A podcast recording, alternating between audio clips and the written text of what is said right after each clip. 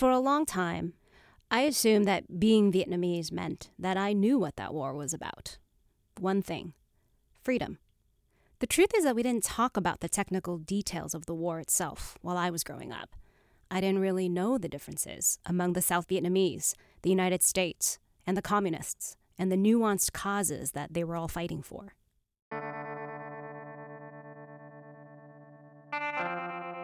My high school history books basically glossed over the conflict, and my mom and dad, they didn't discuss or dwell on the past. And now I'm realizing that maybe it's not that my parents and their generation did not want to talk about the war with us. There was just too much pain and trauma to bring it up. They were on the losing side of this conflict. They had lost their country.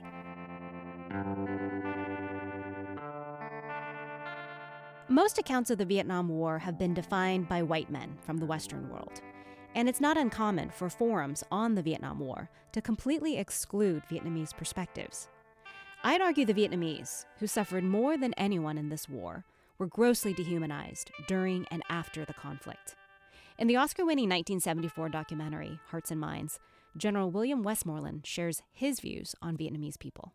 Well, the Oriental doesn't put the same high price on life as does the Westerner. Life is plentiful, life is cheap in the Orient. Life is uh, is not important. But now there's a new documentary that's challenging the typical narrative of the Vietnam War. Filmmakers Ken Burns and Lynn Novick have spent the last decade working on a comprehensive account of the Vietnam War. And I've seen it, all 18 hours. It's eye opening, provocative, and powerful. It was fratricide. You can say, well, but, but they are communists. Okay, they're communists. They are the worst Vietnamese in the entire world. We were the good Vietnamese. But let's face Vietnamese killing Vietnamese. How, how do you deny that? If you don't call that fratricide, what do you call that? I'll speak with Ken Burns and Lynn Novick in a moment. I'm Tan, and you're listening to Second Wave, an American story that begins in Vietnam.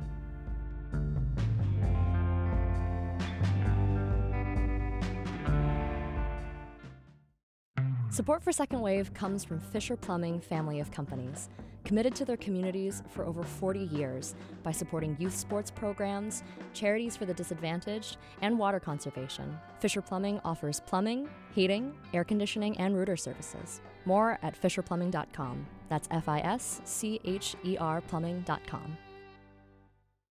The story of the Vietnam War has been told many times before through books and documentaries and Hollywood movies. We're gonna lose this war. Come on. You really think so? Us? We've been kicking other people's asses for so long, I figure it's time we got ours kicked. Ken Burns and Lynn Novick, thank you so much for joining us. Thank you. Thank you for having us. What made you two go, we have to make a film about this war? Because Americans lost or failed to do what they set out to do, they've been very hesitant to explore it in depth. And so we are imprisoned by conventional wisdom about it that is so superficial and so lacking in dimension. And nearly all the things you mention are are just American centric. And they just tell our perspective as if we're the only people on earth and anybody we're fighting is reduced to kind of a one dimensional cipher. The majority of the people that you interviewed offered firsthand accounts of the war. I was assigned a listing post at Con in the fall. That was like getting a death sentence at a trial. Because that's just three Marines out there with a radio. And that, that's the scariest thing I did. You're listening for the enemy. They call you on the radio every hour. Delta Lima Papa 3 Bravo, Delta Lima Papa 3 Bravo. You left out a lot of historians and a lot of scholars. So, why was it important to tell the story in this way with people who actually lived through the experience of the Vietnam War? What happens is is that war inevitably gets abstract and gets abstracted once you've cleared the lifespan of the veterans. But when you have a moment where they still are alive, it does not need to be cluttered by people who don't know what it was like to be there. One of the things about this film that makes it a little different from previous films about World War II and the Civil War is there's so much footage. And I mean, this was the mm-hmm. first televised war, and it's also very graphic. The day's operation burned down 150 houses, wounded three women, killed one baby, wounded one Marine, and netted these four prisoners. You know, my parents and my grandparents lived in the countryside. So, in a lot of ways, when I saw that, it really felt like I'm seeing my family members, you know, like I am seeing what they went through and what they lived through and survived.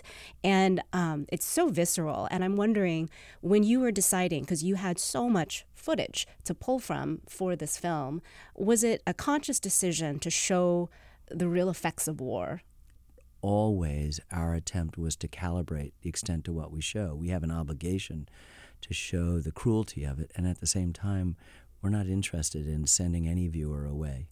Um, we're asking you to stay, and we've, we we pledge to you that we have spent 10 years calibrating those images so that there's some tough stuff, but there's rest from that, and there's the possibility to sort of not use it gratuitously.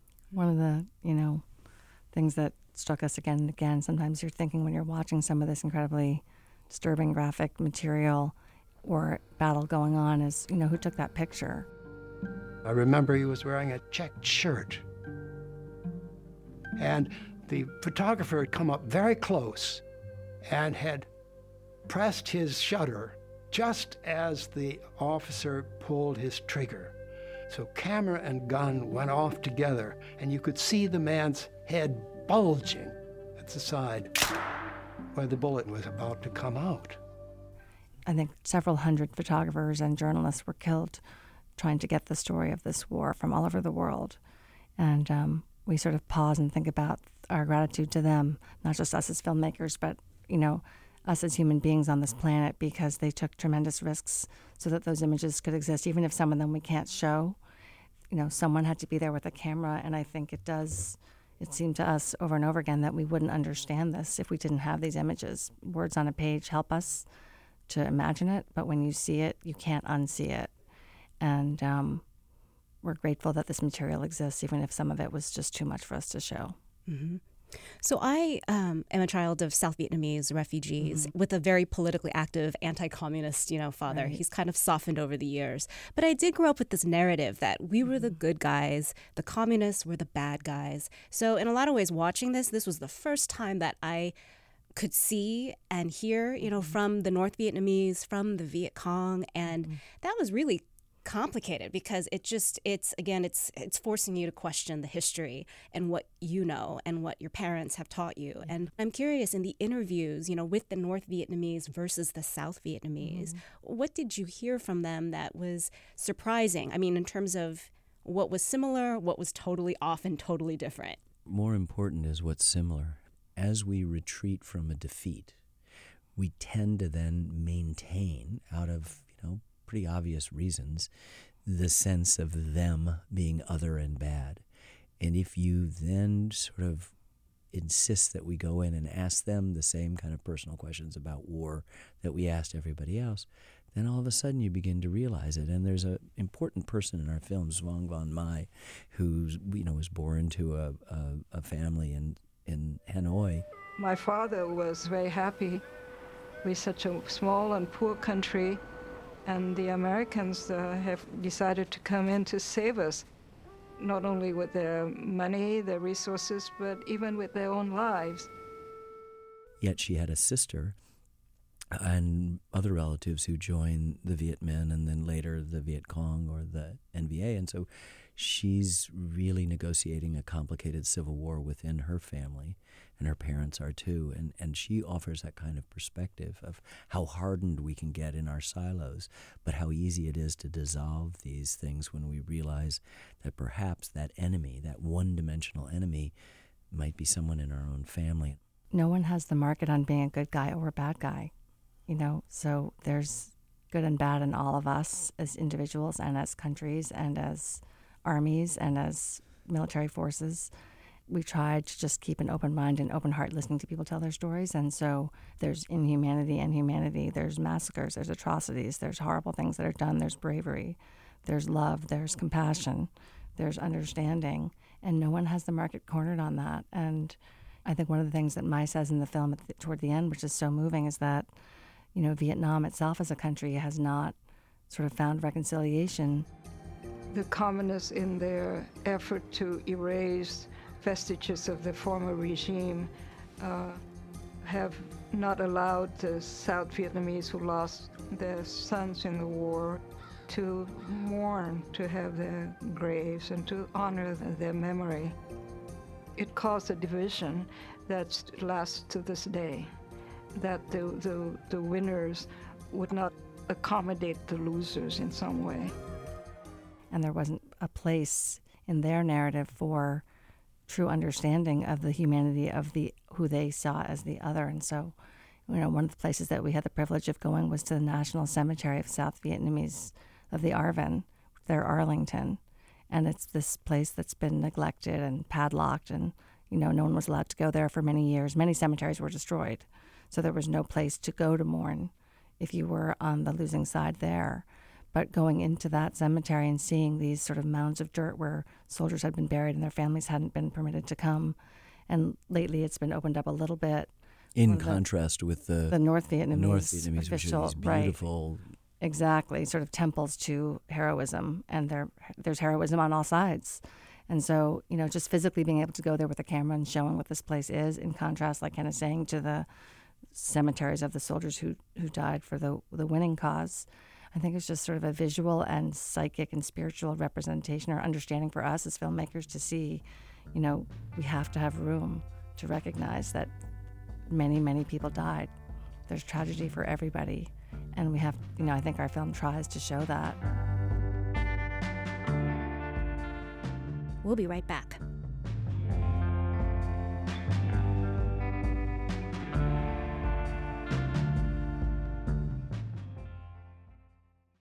I'm fascinated with Ho Chi Minh in your documentary because I always saw him as being a bad person. And there's a picture of my sister and I at an event with my dad, and we're standing in front of this poster that declares Ho Chi Minh surely was a criminal. But yet, in your film, he's reciting Thomas Jefferson. With an OSS officer standing nearby, Ho Chi Minh began with the words of Thomas Jefferson All men are created equal. They are endowed by their Creator with certain unalienable rights, that among these are life, liberty, and the pursuit of happiness.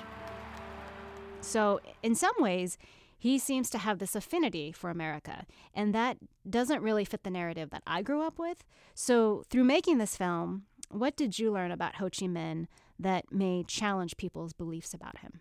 The Cold War necessitated that we make Ho Chi Minh an enemy because he had, was adhering to socialist and communist principles. But before that, in the you know brief moment of space before the Cold War sort of overtook the Second World War, we saw in him uh, just a nationalist seeking to liberate his country. But then on the other side is this notion that he comes down to us sort of unexamined as the one leader of North Vietnam, and it's just not the case. It's um, it's sort of shocking to sort of wake up and realize that that your notion of the Vietnamese hierarchy is limited just to a kind of folk image of Ho Chi Minh, however positive or negative that, that image is.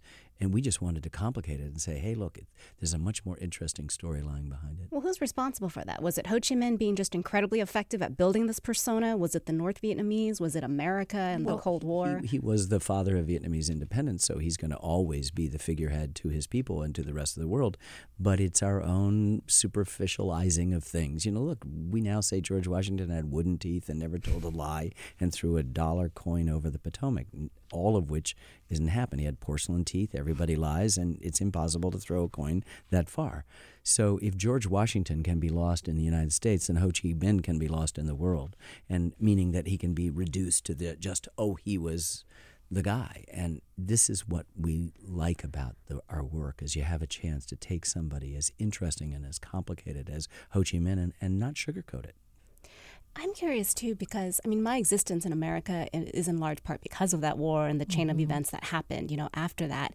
And I I really wonder about intergenerational trauma. Even though mm-hmm. I was mm-hmm. born after the war, oh, do you think that I'm impacted by of the course. experiences and what be? my parents and my sure. family went through? I mean, without you know oversimplifying and being reductive, which we really hate to do, but I think in hearing from Vietnamese Americans of the one and a half and second generation like yourself and describe hearing people talk to us as we've been on the road talking about the film about how you know their parents went through something horrendous and unspeakably terrible and lost people had to burn their photographs had to leave everything behind barely got out with their lives. Everybody knows someone who died have family members on the other side. Just it's trauma upon trauma upon trauma. And yet you know for all the reasons ken is saying just you know and to protect their children and wanting to move on and, and embrace what america has to offer and the Vietnamese Americans have done incredibly well here because of that energy and resilience and forward looking attitude. Some 400,000 eventually made it to America, where they settled in nearly every state industrious, entrepreneurial, more eager to take part in American political life, and more likely to become American citizens than other immigrant groups from Asia. But for that first generation of Vietnamese Americans, memories of their homeland could never be erased. I'm very happy now, after almost uh, 30 years, that uh, I did make a good choice for me, for my family. Although um, I wish I could go back to Vietnam to die there. I want to say to my children that, well, I want to go back to Vietnam to live the rest of my life. But I had no such courage because I will hurt their feelings. And I don't want them to misunderstand me. Um, you know, there's the trap door that doesn't get opened. And it does have resonances and not to make an equivalence with children we've talked to whose parents survived the holocaust and came here and just said we're not going to talk about that. We're here in america now. We're going to live a good life. And they did but the children carry that in ways that are indescribable. Seen and unseen. And right. this would be uh, this could be extended not you know out of the vietnamese diaspora in the united states which were familiar with, but to those children of American soldiers who came back. And, you know, there's a one touching moment when a Marine that we interviewed, you know, describes a harrowing scene of being out on kind of night patrol. And he said, And I'm scared of the dark still. I still got a nightlight. When my kids were growing up, that's the first time they really found out that Daddy'd been in a war when they said, well, why do we need to outgrow our night lights? Daddy still got one. And you begin to realize that there is, there are generations and now grandchildren who are growing up inheriting almost like genetic material, but in a different psychological way.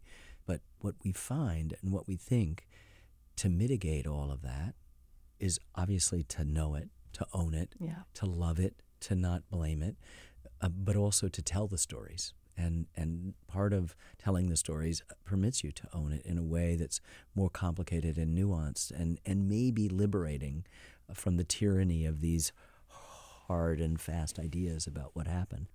I went through high school in the late 90s and I barely learned about the war. Right. I mean, it was not really covered in textbooks. It was still too painful. And um, and what I did learn was sort of a, a more or less whitewash version That's of right. the war. And what are you hoping American audiences are going to learn about the Vietnamese experience, you know, with the Vietnam War? Well, you want to be liberated from the tyrannies of those sort of superficial things. So we hope that we can create a place, a space where people can have these courageous conversations. I think the Vietnam War drove a stake right into the heart of America. The Vietnam War, um, the film clearly takes place during a time when America is incredibly divided. It polarized the country as it had probably never been polarized since before the Civil War. And um, unfortunately, we've never moved really far away from that. and we never recovered. I'm wondering what kind of parallels do you see to today? Well, it's interesting. When we began the film in late 2006, history, as it always does, sort of feels like it's incredibly relevant. Mass demonstrations in cities across the country, uh, White House obsessed with leaks, uh, accusing the media of inventing things. Your press is lying like drunken sailors every day. Uh, I, first thing I waked up this morning was trying to figure out after seeing CBS, watching the networks, reading the morning papers, was how can we win, possibly win and survive as a nation and have to fight the press's lies. Stolen documents, classified material dumped into the public sphere, accusations that a political campaign reached out to a foreign power at the time of a national election. And these are only a handful of the things that kind of ring true. But our job as filmmakers is not to kind of go, wow, see, you know, point a neon sign at it, but just keep our head down and, and call balls and strikes and not try try to see if there is in any way our own preconceptions have eh, polluted uh, it in any way and try to remove them as much as possible. So we just become rather ecumenical and say, here's what we've learned over the last 10 years, and and we're making it for everybody. What have you learned um, from other Vietnamese Americans who've seen this or have seen snippets from it? What has their reaction been? It's been really, really instructive to see this openness um, to let go of, as Ken was saying, the kind of oversimplified narratives of the war and just think about um, people. You know, one of the first experiences that we had showing some of the film to some Vietnamese Americans was a very early rough cut of just some scenes. And a woman came up to us before the screening, and she was in her, I think, early 60s, late 50s. She said, You know, my father was killed by the Viet Cong during the Tet Offensive. And I said, or, uh, you know, we said, we're, we're terribly sorry and for your loss, and, you know, hope you can keep an open mind and watch the clips.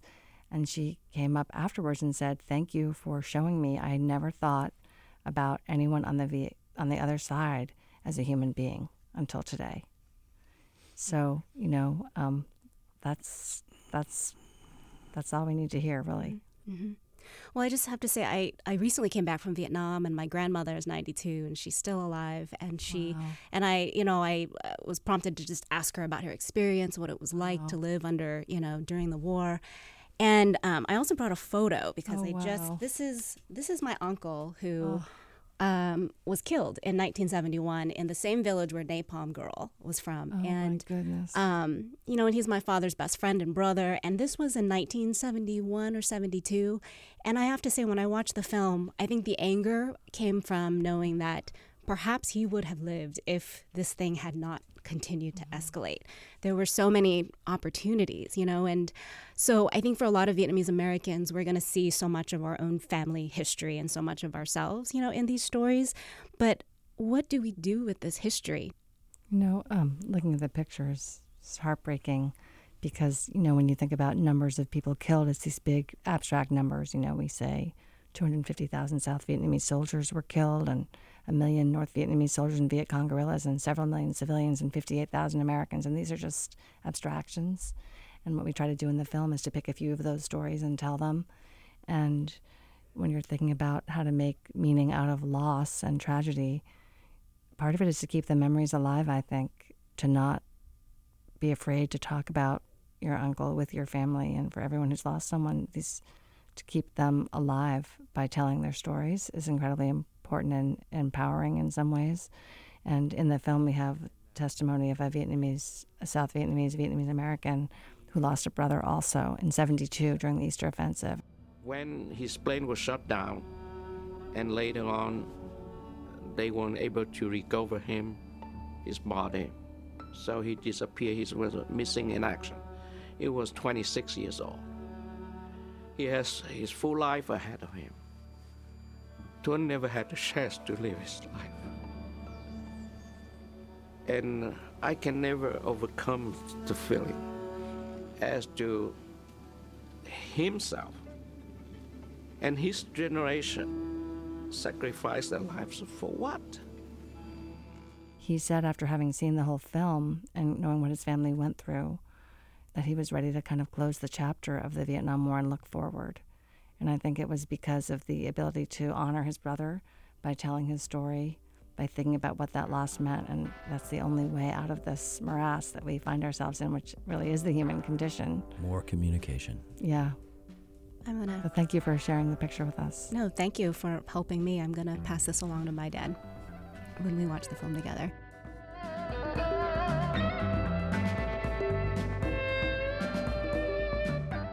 The Vietnam War is airing on PBS and online. And for all you Vietnamese American listeners out there wondering whether you can see a version of this film in Vietnamese to watch with your parents, the answer is yes. Novick and Burns say the film is translated into Vietnamese, and you can watch that version online at pbs.org. After talking with Ken Burns and Lynn Novick, I got to thinking there's so much more to explore about the conflict in Vietnam. As the Pulitzer Prize winning author and scholar Viet Thanh Nguyen says so well, all wars are fought twice the first time on the battlefield, the second time in memory. Some former refugees have moved back to Vietnam, and others, like my mom, visit often. But a good number remain bitter and won't set foot in Vietnam while it remains in communist hands. And while America pulled out of Vietnam a long time ago, some part of that place and that war remains within many of us. If you get a chance to see the documentary, we'd like to hear from you. Share your thoughts with us by emailing secondwave at kuow.org or by visiting KUOW's Facebook page. I'm Thanh Tan, and thanks for listening to Second Wave, an American story that begins in Vietnam. Second Wave is a production of KUOW in Seattle and PRX. Our producers are Andy Hurst and Caroline Chamberlain. Jim Gates is our editor.